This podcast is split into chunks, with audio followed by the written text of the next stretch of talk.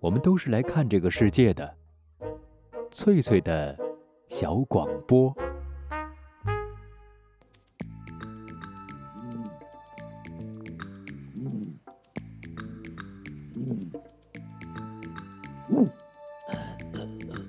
寻访华夏文明，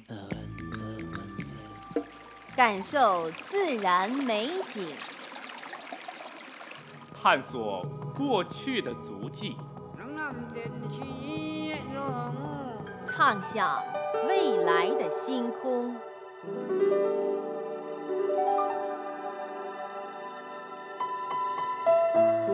在南海，在兴安岭。在富庶的苏州城，一瞬间跨越万水千山，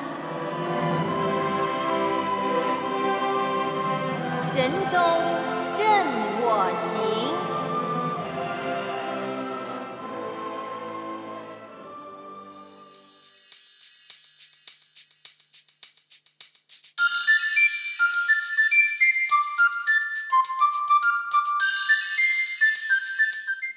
机旁的各位听友，这里是 FM 九零点六 SW 七二八零海峡之声广播电台文艺生活频道，欢迎准时收听每晚十八点十分为您播出的旅游节目《神州任我行》，我是主持人冯翠。今晚的嘉宾版时间，我专门邀请了两位新朋友啊，一个是土生土长的福州人，一个是在福州工作的闽南人，他们将和我们说一说福州的风味美食。热爱美食的朋友们，千万不要错过。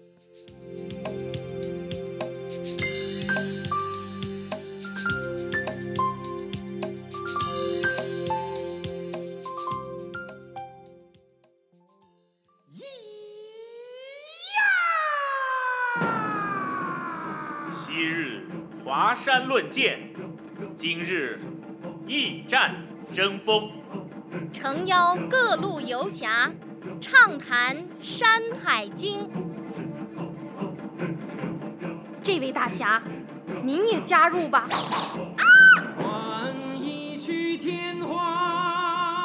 游侠驿战。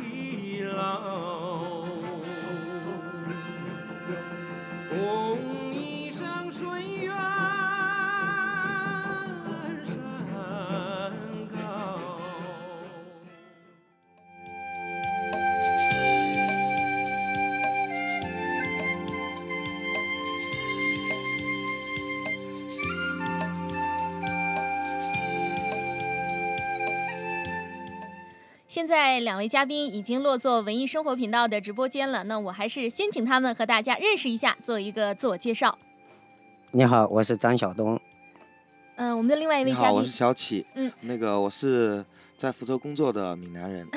那么小东就是我们今天请到的福州人了。两位嘉宾已经做了自我介绍哈，其实他们一个是二环路煎蟹吧的主人张晓东，一个是曾经在我们的节目当中大谈故乡味道的小启哈。小东，你是出生在福州是吗？对。哦，那你在福州总共生活了多长时间啊？呃，差不多有整整三十年。哦。另外呢，在北京、广东还有厦门，嗯，合起来工作了有差不多有十年的时间。哦，是这样的哈。那其实还是大部分时间都是在故乡度过的，是吧？嗯。那我是在东北长大的，所以说在福州也生活了有好几年的时间了。别人问起我说：“哎，你生活的那个城市哈，当地有哪些风味小吃？”我也只能说有鱼丸肉燕哈。那么作为一个地地道道的福州人，你能告诉我们这个福州的地方小吃到底有一些什么吗？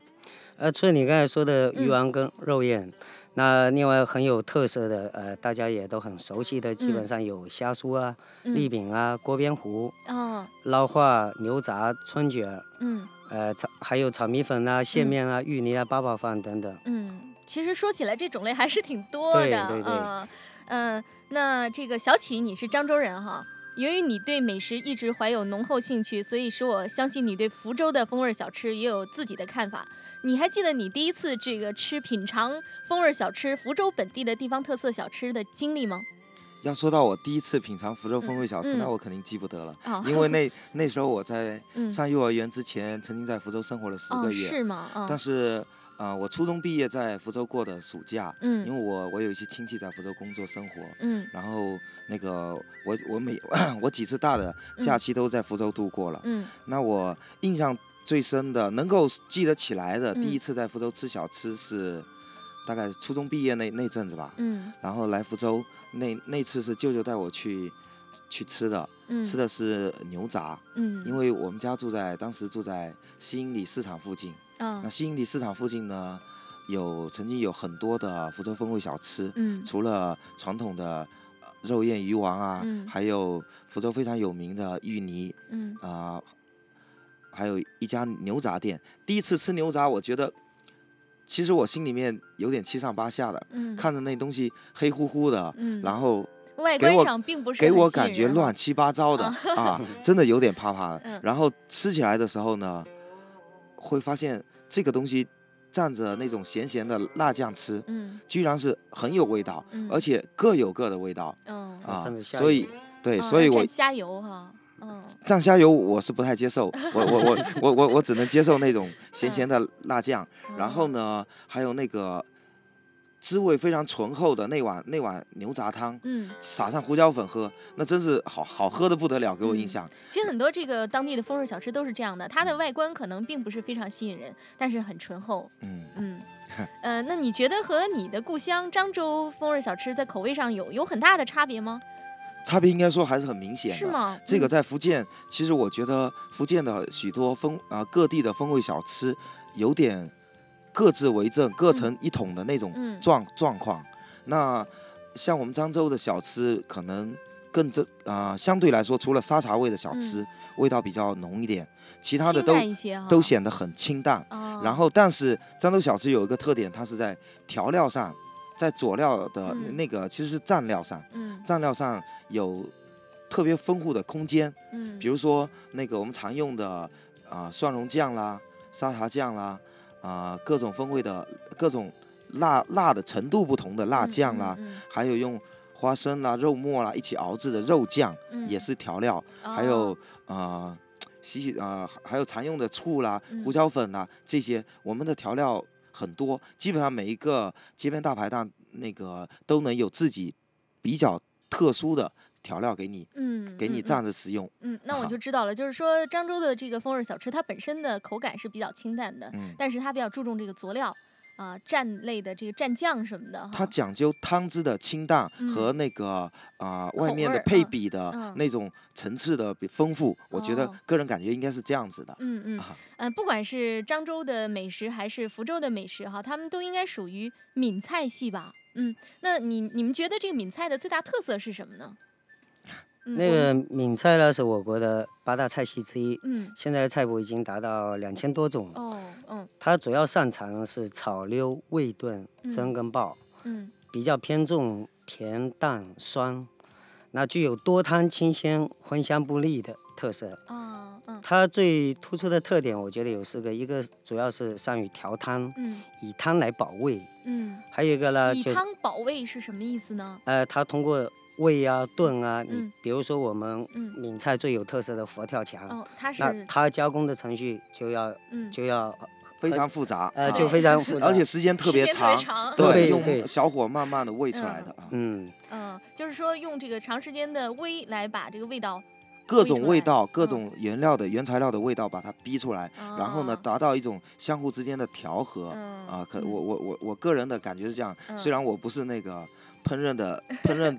专专业人士吧，但是我觉得他他这个调和的东西肯定有他独到的讲究和啊历史的传承在里面。嗯，那除了这个讲究，呃，汤汁以外，还有什么特色呢？那那他刚才那个小启刚也说的，主要是调调味比较独特，在八大菜系当中比较自成一格。嗯，那另外就是手法多变，嗯，还有刀工都比较奇巧。啊。是这样的几个特色哈，那我知道我们呃，我觉得那个福州菜，嗯，因为闽菜呢，应该是有这么几个分支的，嗯，福州菜是闽菜的中间，应该说是中流砥柱了，嗯，那还有像闽南的闽南的小吃，这是一个闽南的小吃和一些啊一些菜菜系啊一些菜，嗯。一些菜品吧，应该怎么讲呢？大概是菜品吧。还有啊，这个是闽南风味的，还有以客家菜为主的闽北风味，嗯，应该这个共同组成了我们闽菜这个这么一个菜系。嗯，然后在这个菜系里头呢，啊，我们如果拿福州菜来讲，福州菜我我个人觉得。酒糟的红糟的应用是福州菜中非常鲜明的特色。对，这个跟各大菜系来相比呢，各大菜系在这方面是比较比较少，是吧？比较少用糟，可能那个沪菜、那个浙菜有用一些，其他的北方菜系啦、西南菜系呢，红糟的使用几乎是没有的。嗯啊，然后我们那个举一些传统菜菜品的那个来来举例吧，比如说我们的蛋糟蛋糟螺片啊这样的菜，就像我们小东。小东先生刚才讲的这个非常讲究刀工，它一定要每片螺螺片是很难切的，很硬啊，而且那个纤维很结实，它是很难切的。刀工一定要切到每一片都差不多薄，而且要很很薄很薄。这个就是小东刚才说的那个刀工奇巧哈。对，火候的掌握，还有那个烹调的过程中的那个勺啊，跟那个锅那个掌握，才能受热均匀。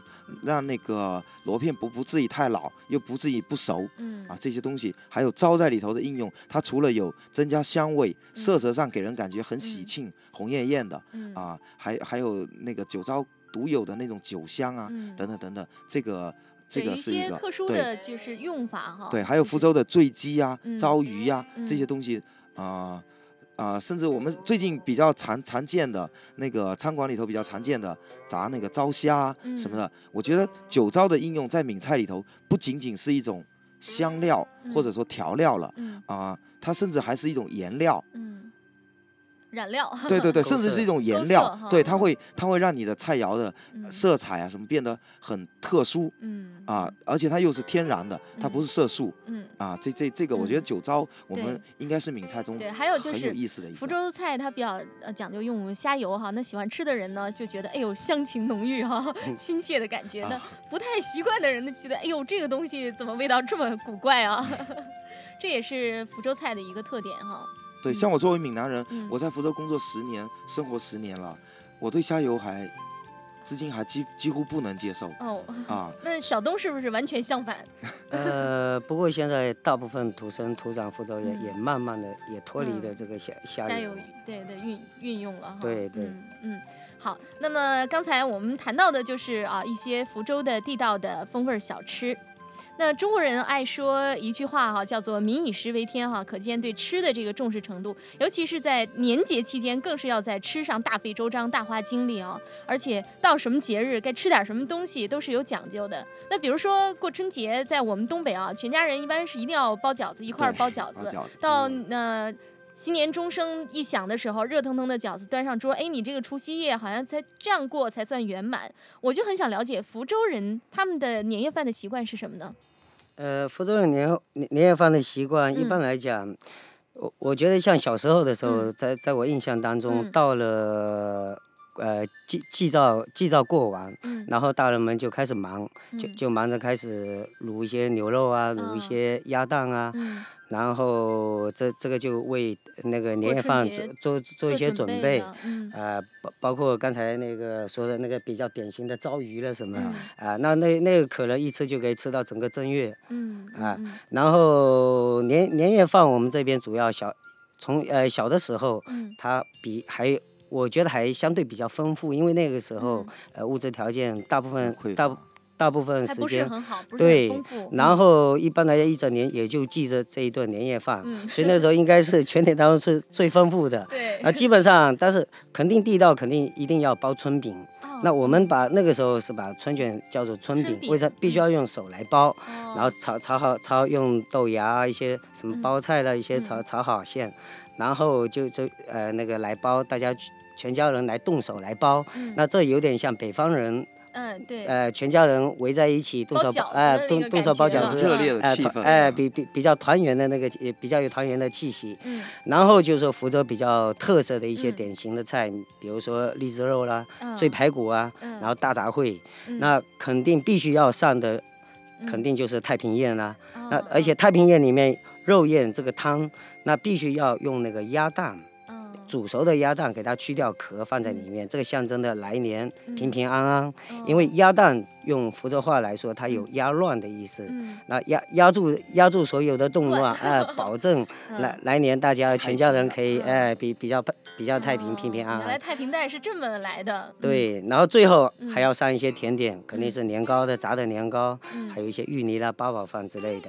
哦，这样才算是完整的一个年夜饭啊！难怪像小东说的一样啊，即便是我们现在听来还是很花功夫的，还是很丰富的。那现在一般就比较简单了，现在要么大家上酒楼去去订一下那个提前预定那个餐桌，然后吃年夜饭。如如果是在家的话，一般。那就比较简单，通常来一个大火锅，然后把一些虾或者有一些可以放在火锅里面的一些火锅料啊，一些虾蟹啊，然后就上几个主菜做一下，基本上现在反而反而比小时候就简单的多了。可能是因为这个平常已经生活的很好了，所以就不寄托在这一顿年夜饭上了。几乎等于说是天天在过年。对，那个，其实咱们中国还有一句话叫做。北方的年夜饺子，南方的年夜饭。南方人年啊过年基本上是不，特别是我们福建地区，据我所知是不包饺子的。对，然后呢，我们像年夜饭，我们用我们闽南人的话来讲，闽南话来讲叫做围炉，围炉。围炉啊，对，围炉呢就是一家团圆的意思。其实整个年夜饭里头，给我印象比较深的就是说，一直贯穿着一些啊啊，给对来年予以一种。啊，是不是有一点希望啊、祝福啊这样的东西？就比如年糕，我们有年年高的意思；萝卜呢，那个用闽南话来讲叫菜头，又有好彩头的意思啊，追求来年有个好彩头。另外，我们需年夜饭一定要有韭菜，啊，长长久久啊。啊，然后还有一些那个肉肉丸子，那个普通话咱们叫肉丸子，闽南人不叫肉丸子，叫肉圆。也有团圆的意思，另外还有像年年有余啦，这个鱼的最后一道菜也一定要有的，对，基本上就是给人一种啊对生活的美好的向往啊等等这种东西。我觉得年夜饭啊，除了团圆以外，还有对来年的展望、期望，对，有一种展望的这种每个菜都讨个口彩，讨对对对对，在闽南。很挺讲究这个的，对，嗯。呃，那么。刚才说完了这个，我们说春节哈，这个年节和美食的一个关系，还有就是，呃，我们经常使用的一句俗语就是“一日之计在于晨，一年之计在于春”哈。那因为北方的这个冬季是比较漫长的，天寒地冻，所以对于春天的来临就有一种特殊的期盼了。对一些节气，在北方是很重视的，比如说立春这一天，我们家乡是很看重的。那立春这一天一定是要春吃春饼的，就有点像。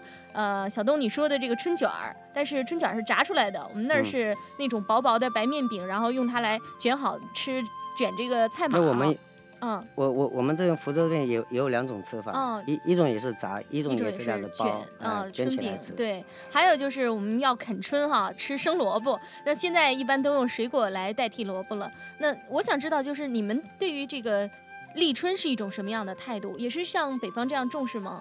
可能因为我们这里四季如春吧，我们好像没有这个讲究。没有这个讲究。对，不过在正月呢和过和年前呢，像我们漳州那边呢，啊，过年之前有一个叫做尾牙，过年之后有一个尾牙宴是吧？对，尾牙宴啊，过年之后有个 有个十一福，这个尾牙宴就是。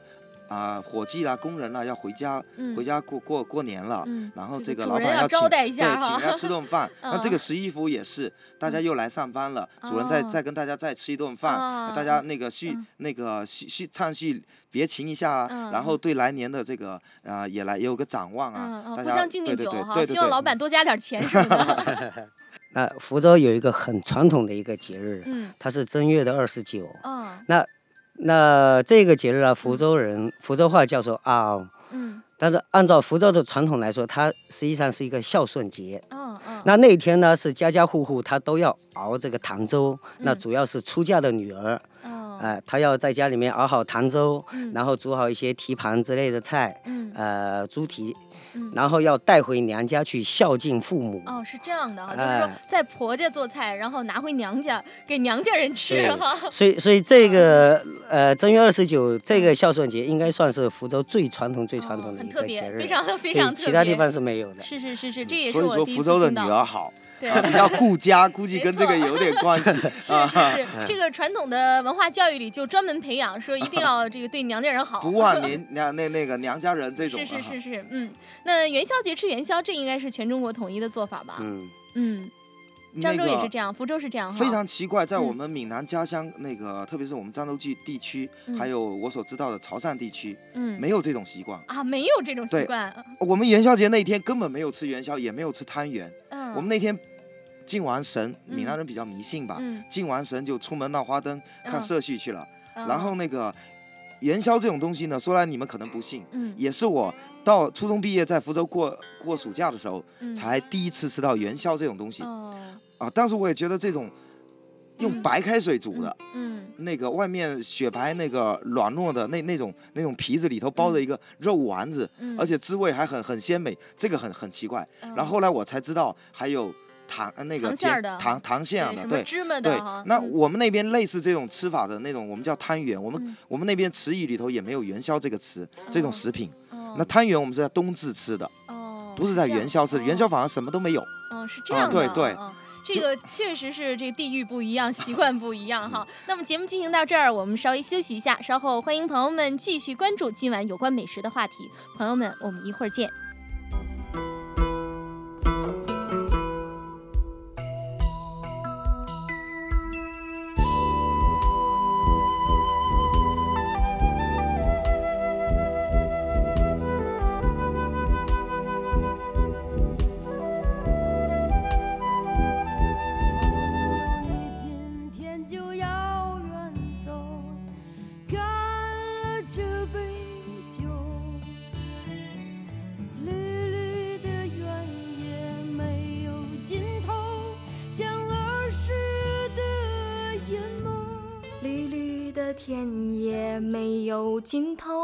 像儿时的眼眸，像儿时的眼眸。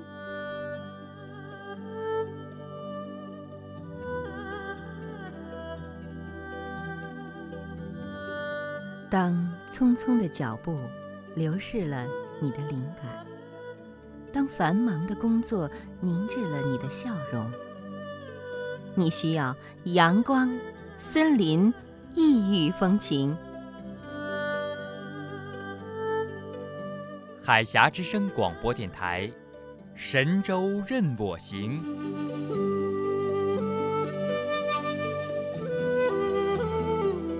绿绿的田野没有尽头，像儿时的眼眸。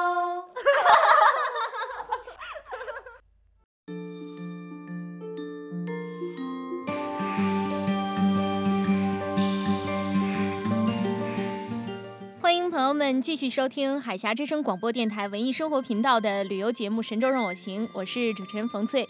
今晚专门邀请了对美食怀有极大热情的张晓东和小启两位嘉宾做客我们的直播间。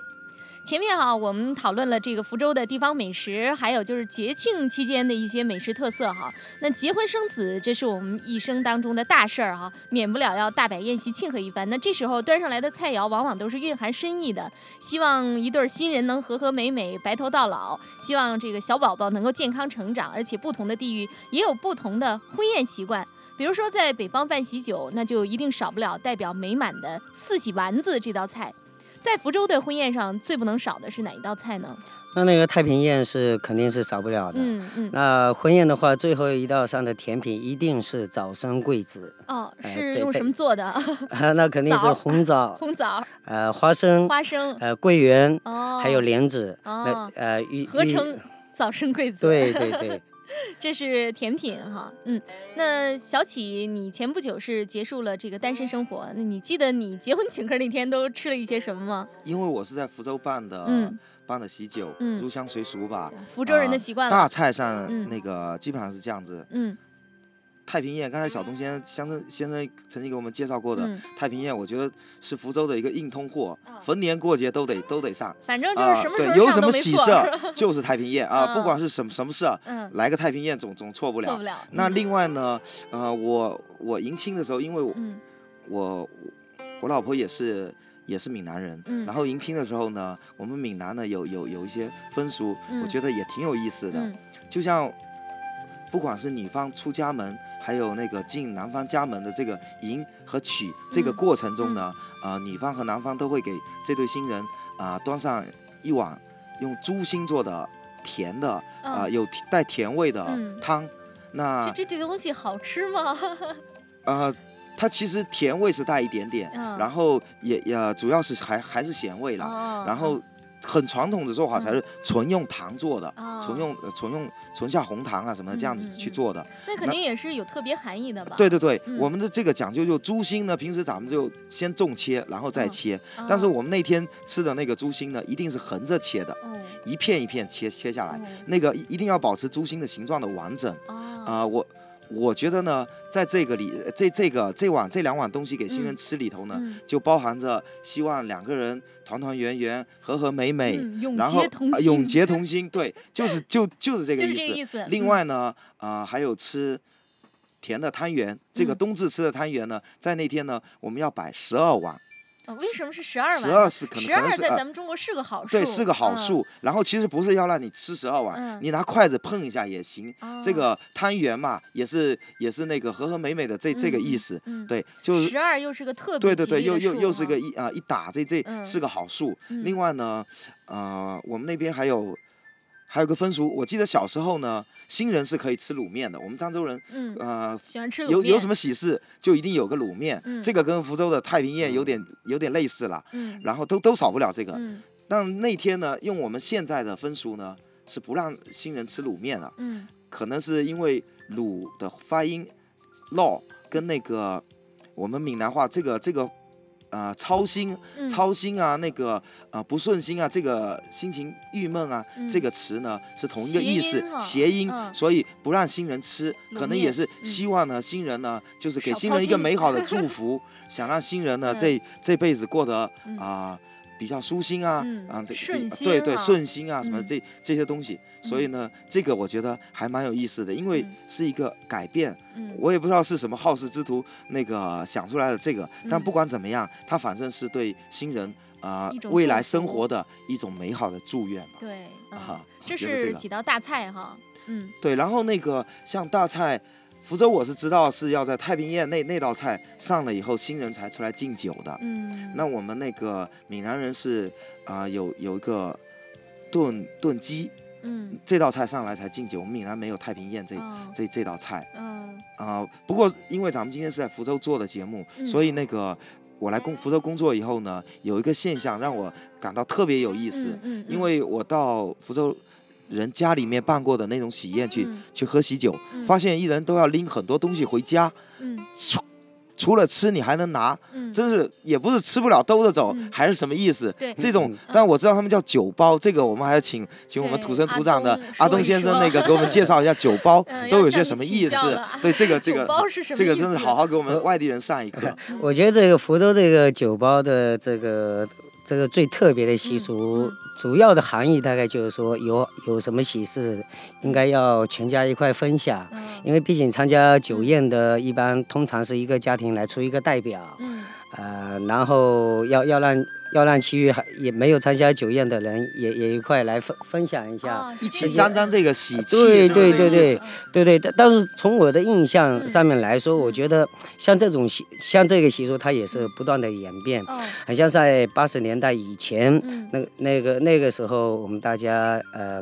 各家的经济条件都比较差差一些，那个时候很像，呃，办酒肯定基本上都是在家里面办，然后各家有一个代表出去去出去那个去呃去喝酒去，那基本上那个时候出席那个喝酒的人吃这个宴会的人，基本上他根本就没吃什么东西，因为所有的菜一端上去，那个时候大家已经就给你抢了各各呃分光，哎，他是按人数分，对他那时候已经按照。按照人头上的一些菜，已经就给你备好，哎，对，然后你上去玩，他基本上就是给你瓜分，瓜分完就带回家，然后到时候全家再围着慢慢吃。那出席酒呃酒席的人并没有吃吧？到了八十年代后期，呃，那个时候基本上就属于吃不了就兜着走了，回去回回去然后给家人分享。那现在这个时候呢，肯定慢慢的就呃，基本上就没有人去带一些呃比较湿的一些东西，基本上都是有一些有一些纪念意义的，呃也。反正福福州这边，他他呃，他这些东西，嗯，一些小礼品啊，呃，这这些反正也经常在变。瓜果啊，呃，瓜瓜果啊，喜糖啊，什么带回去。这喜包一般都是由什么东西构成的呢？传统的和现现在的，给我们讲讲看。也有一些菜，它主要还是一些糖。糖果，然后一些水果，然后有时候也有那个桶装的一些食食用油。这样。这个是现在的，以前还有过鱼丸啦，炸的那个醉排骨啊，什么好大一块的。那那个那个这种就都带回去啊。对，那个是那个上菜的时候啊，那基本上最早的时候都是给你瓜分起来啊，瓜分的，因为一个人那个就就分给你一个大大的鱼丸。对对对对。然后你好大的一块排骨啊，对，炸嗯那个做熟的，翠翠可能那个第一次听到这这这种风俗。这个这个我觉得是很有福州特色的一点，是很有意思的。对对对，因为其他地方好像没没见过这样子，说哎，除了来吃这顿喜宴呢，参加那个祝祝福新人，还把喜气要带回家跟家人分享。这个小东真是给我们那个让我们大开了解了一些。对，是的。那么呃，节目进行到这儿哈啊，冯翠又要和大家分享中国的俗语了啊，就。这句俗语叫做“靠山吃山，靠海吃海”。那因为福州它是一个临近海洋的城市哈，吃海鲜是自然方便的事情。像现在这个季节哈，冬天哈，那什么海鲜是最好吃的呢？呃，这个时候吃一些蟹类的就比较好了。嗯，比如说像红鲟啊、梭子蟹啊，梭子蟹、海螃蟹当中也有也有很多很多很多很多的品种。那在福州人来说，更爱吃的是正蟹。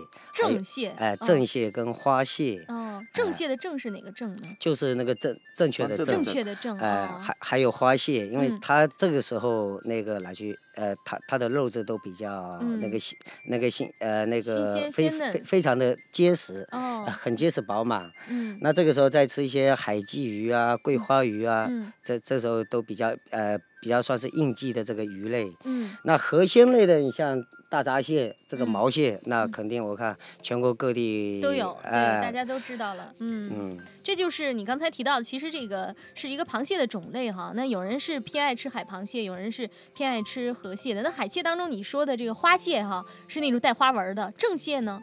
正蟹是普通的那个壳轻的那种，对比比比较轻。嗯，那最平常最多见的还而而且也比较廉廉价的是那个三眼蟹。三眼蟹，那个那个在福呃梭子蟹，对，那是什么样子？学名可能叫呃，这个一般来讲是用来做汤，福州人呃福福州人比较喜欢那个把把它跟白菜一一块。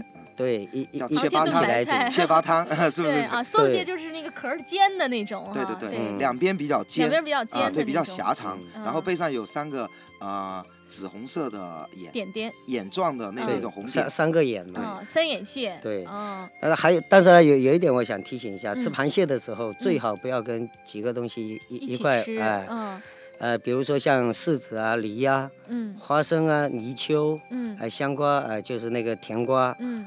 还有吃螃蟹更更不能同时吃一些冰的东西，冷饮冷饮类的东西，啊，这样子容易腹泻。嗯，是这样的哈，嗯，那这个呃，想挑选这这个新鲜饱满而且带膏的螃蟹是怎么挑的呢？因为大家在去买螃蟹的时候总是想花一样的钱，但是我挑的就是比你的好。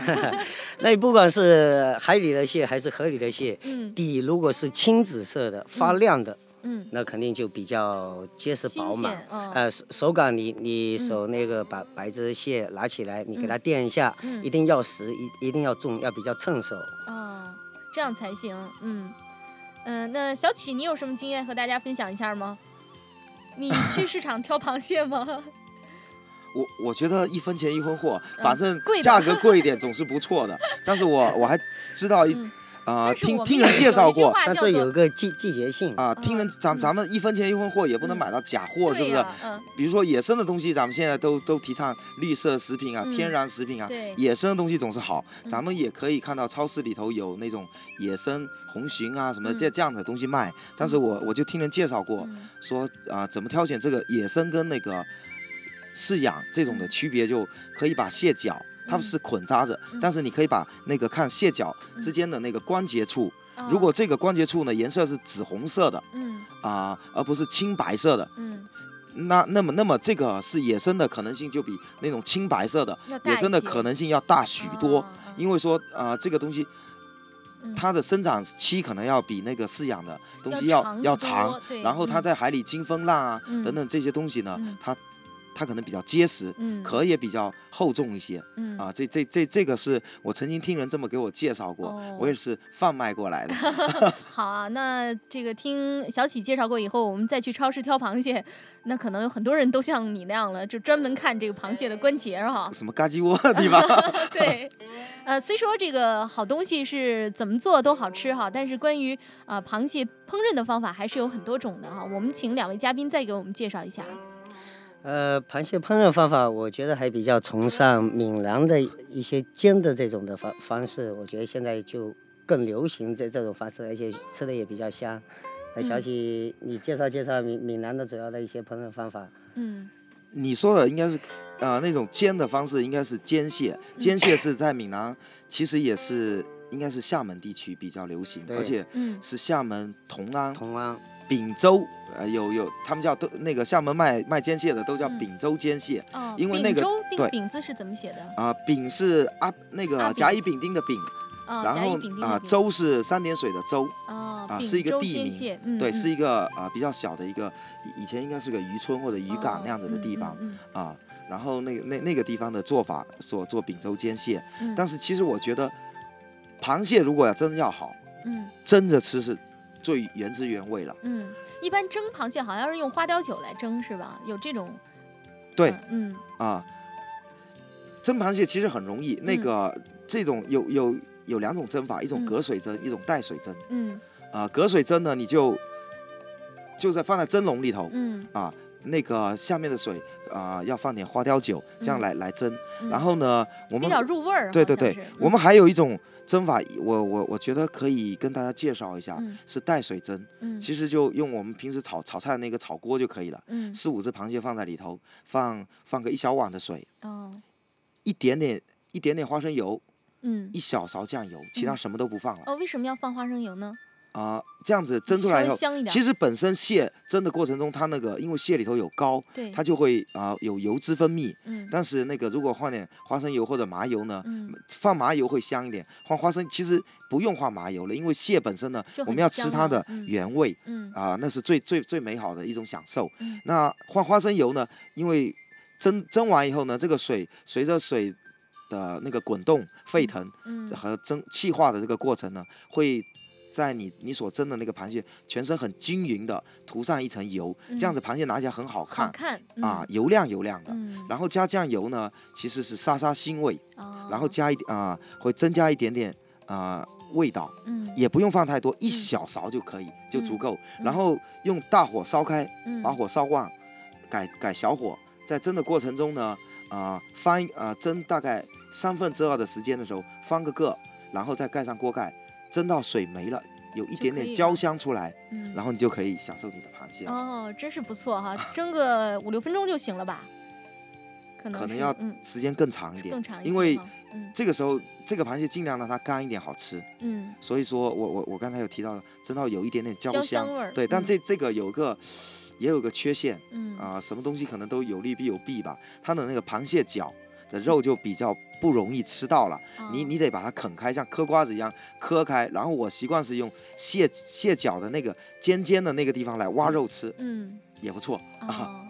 还有就是你刚才前面提到的这个煎螃蟹，呃，我就很奇怪，你比如说像一般那种红鲟大螃蟹哈，红鲟是给它一切两半儿哈，然后拿去煎，这会不会给它煎糊了呀？呃，这个是不会，不会，那个这个才会入味。哦，嗯，这种。丙州煎蟹是这样子，它是用平底煎锅，嗯，里头放很多的葱、姜，嗯，啊，葱节啦，姜姜块、姜片啦，那个姜块啦，油也用的比较多。哦，螃蟹是切对一切对半以后竖着放的，嗯，啊，先要竖着放，要挂点糊，嗯，要挂点糊竖着放，然后那个锅盖比较密封，嗯，在这个蒸的过程中呢，啊，因为油也放的比较多。是会有一点点焦，嗯，但其实最主要焦的是下面垫着的葱和姜嗯。那个挂糊的地方会有点僵，因为挂糊会防止它的蟹膏啊、蟹呃那个蟹里头的味道啊流失。哦，啊，是这样子。对，然后会这个这一块贴着锅贴着锅底的这一部分呢，会有一点焦，这个没关系。让它比较香。对对对对，气才会逼到那个深层的那个肉里。啊，对对对。嗯，还有就普通的小螃蟹，你比如说毛蟹是怎么煎的呢？那个不用把它劈开是吧？就直接拿锅上煎。如果说到河蟹，我觉得真是最好的，就像清代的那个李仪。他就讲蟹之鲜而肥，甘而宜，白是益。他很他很喜欢吃螃蟹，后人就把它说成是个蟹痴。这个人，他他就说螃蟹是色香味三者之至极，更无一物可以善之。他特别喜欢吃螃蟹，每年还要做很多啊，每年就一入秋就要买很多螃蟹。除了天天吃螃蟹以外，用来还做醉蟹，腌腌螃蟹的酒。也可以拿来喝，就在没有螃蟹吃的时候，他还要去享受这些酒。但是呢，真正的螃蟹呢，还是河蟹，特别是河蟹，像真是最对味的。今天晚上和两位嘉宾分享的都是有关美食的话题。最后，我还是想请你们两个给来福州旅游的一些朋友推荐几个品尝福州风味小吃的地方哈。你看看，以你们的这种经验，觉得哪里比较好？我觉得在东街口聚春园门口那个美食园，嗯，呃，那边的小吃最集中，品种也最丰富，也比较多。对，毕聚春园毕竟毕竟是我们福州老字号，嗯，闽菜的老大嘛。嗯。还有呢，在台江那边的步行步行街有一个美食一条街，不过那边的现在小吃是呃我们省内的或者是外省的一些呃小吃也比较集中的，呃。但是我不过现在老是经常怀念小时候，嗯，比如说在八一七中路，呃，在茶亭街，呃，在有一些大大街小巷的一些犄角旮旯里面。那个通常那时候也有有时也是街边支的一个摊里，呃一一个小摊子，那那些那个时候吃的那些正宗的福州的各种各样的小吃，我觉得那种味道现在很少，现在难以忘怀。对，现现在很像很难在其他地方很难吃得到像像那种味道的东西了。嗯，要以我个人的意见呢，我特别反对那种把所有的小吃集中到一个地方。我觉得好像离开了它特定的环境，就失去了它特有的味道。嗯啊，像现在很多地方都有很集中的各地小吃荟萃呀，什么什么这种东西呢？我个人来讲，我不太喜欢。我还是喜欢到寻常现末里头去寻找那种嗯即将流逝的东西。那个我个人可以给大家推荐一两个地方吧。那个我就知道在八一七路。嗯。啊，台江附近有一有一条小路，很小的路，叫民主路，那里就有一家百年百年老店的那个卖元宵的，很不起眼的一个小门脸，但是一份两块钱三块钱，真的很好吃。如果要吃牛杂呢，福州的小桥。也在台江那个地方有一个连着两三个店面在一起的，其中中间那家叫五仔的，生意最好，据说也最正宗。大家有有机会可以去试一下。嗯，啊，嗯，还有一些什么，嗯，其他的像肉燕啊、鱼丸啊，鱼丸现在大福星鱼丸其实是后后来后后来积善的，那肉燕呢，应该还是传统的，像双喜啦、同利啦这些啊，还有那个鱼丸的我们的。那个那个太那个塔像塔像鱼丸了，这些东西对应该还还是不错的。到寻常炫目里去吃，它有它。特有的味道。福州本地的这种地方小吃，可能还是保存在呃一些寻常百姓家里边哈。有的时候到馆子里边吃饭，可能不如有一些自己的这个家庭主妇啊，或者是一些老人家呀，他们的手艺反而是更精到一些，像是更有家的味道。对，特别是在大酒店吃小吃，我觉得那都是一种很痛苦。给我给我的印象，大多数。都是让我挺失望的。外地来福州玩的朋友呢，就可以到一些比较知名的一些地方哈，去品尝一下福州的小吃哈，对这个城市也有一个更多的了解。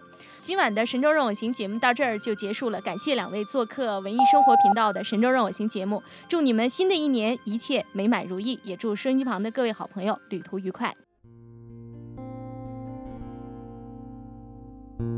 凌晨五点。走过白马路，对岸的灯还没熄灭，榕树藏在巫山的曲折，方向的歌随河畔蜿蜒，孤零的雪落不进城市，一跃而下就变成三环的雨。早春的燕子飞回了南方，旅人的心就醉在安泰的水波里。记得少远加温的啤酒，我记得一起迷路的香浓。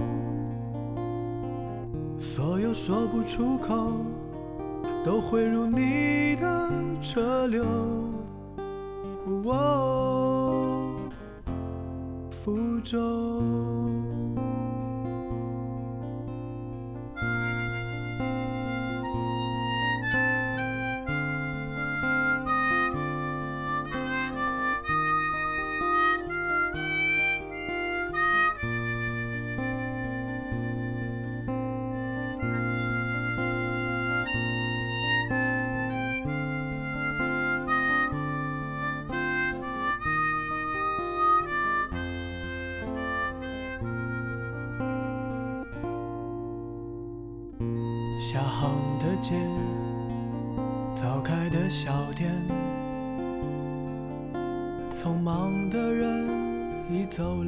好几千年。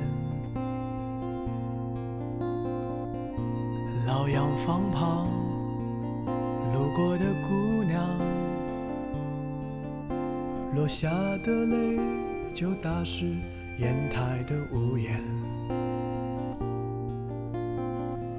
我想留住这杯弓交错的温柔，想留住这车水马龙的街头，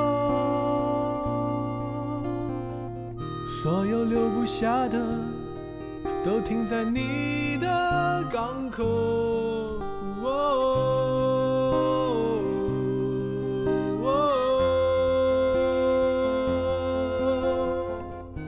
我记得少远加温的啤酒，的一起迷路的巷弄，所有说不出口都汇入你的车流，